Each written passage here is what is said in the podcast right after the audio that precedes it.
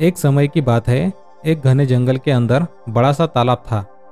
उस तालाब में बहुत सारी मछलियाँ रहती थी, जिनमें से तीन मछलियाँ एक दूसरे की पक्की दोस्त थी। इन तीनों का स्वभाव बिल्कुल अलग था। इनमें से दो बहुत समझदार थी, पहली संकट आने के पहले ही अपना बचाव कर लेती थी, दूसरी संकट आने पर अपनी सुरक्षा कर लेती थी, जबकि तीसरी सब कुछ भाग्य पर छोड़ देती थी।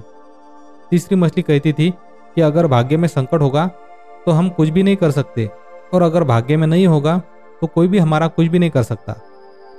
एक दिन रास्ते से गुजर रहे एक मछुआरे ने उस तालाब को देख लिया। उसने देखा कि तालाब मछलियों से भरा पड़ा है। उसने तुरंत ही अपने बाकी साथियों को इसके बारे में बताया। मछुआरे और उसके साथी ने अगली सुबह यहाँ आने और उन मछलियों को पकड़ने का फैसला किया।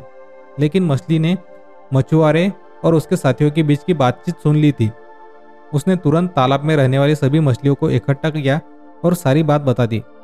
पहली मछली बोली कि हो सकता है कि कल मछुआरे आकर हमें जाल में पकड़ कर ले जाए। उससे पहले ही हमें यह स्थान छोड़ना चाहिए। तभी तीसरे नंबर की मछली बोली कि अगर वो कल नहीं आएँगे तो यह हमारा घर है। हम कैसे इसे छोड़कर जा सकते हैं? अगर भाग्य में लिखा होगा तो हम कहीं भी हो, मारे ही जाएँगे। और नहीं लिखा होगा तो हमें कुछ नहीं होगा। कुछ मछलियों ने तीसरे नंबर की मछली की बात मान ली और वही रुक गई। अन्य दो मछलियाँ तीसरी मछली को समझाने में असमर्थ थी, इसलिए उन्होंने बाकी मछलियों के साथ तालाब छोड़ दिया। अगले दिन मछुआरे और उसके साथियों ने अपना जाल डाला। जो मछलियाँ रह गई थी, वो सभी पकड़ी गई। जो मछलियाँ भाग गई थी, उन सभी की जान बच गई। और जो तालाब में रुक गई थी, वे सभी मछुआरों के द्वारा पकड़ ली गई। मछुआरे ने उन्हें एक टोकरे में डाल दिया, जहाँ सभी तड़प तड़प कर मर गई। इस कहानी से हमें यह सबक मिलती है कि हमें कभी भी भाग्य के भरोसे नहीं रहना चाहिए।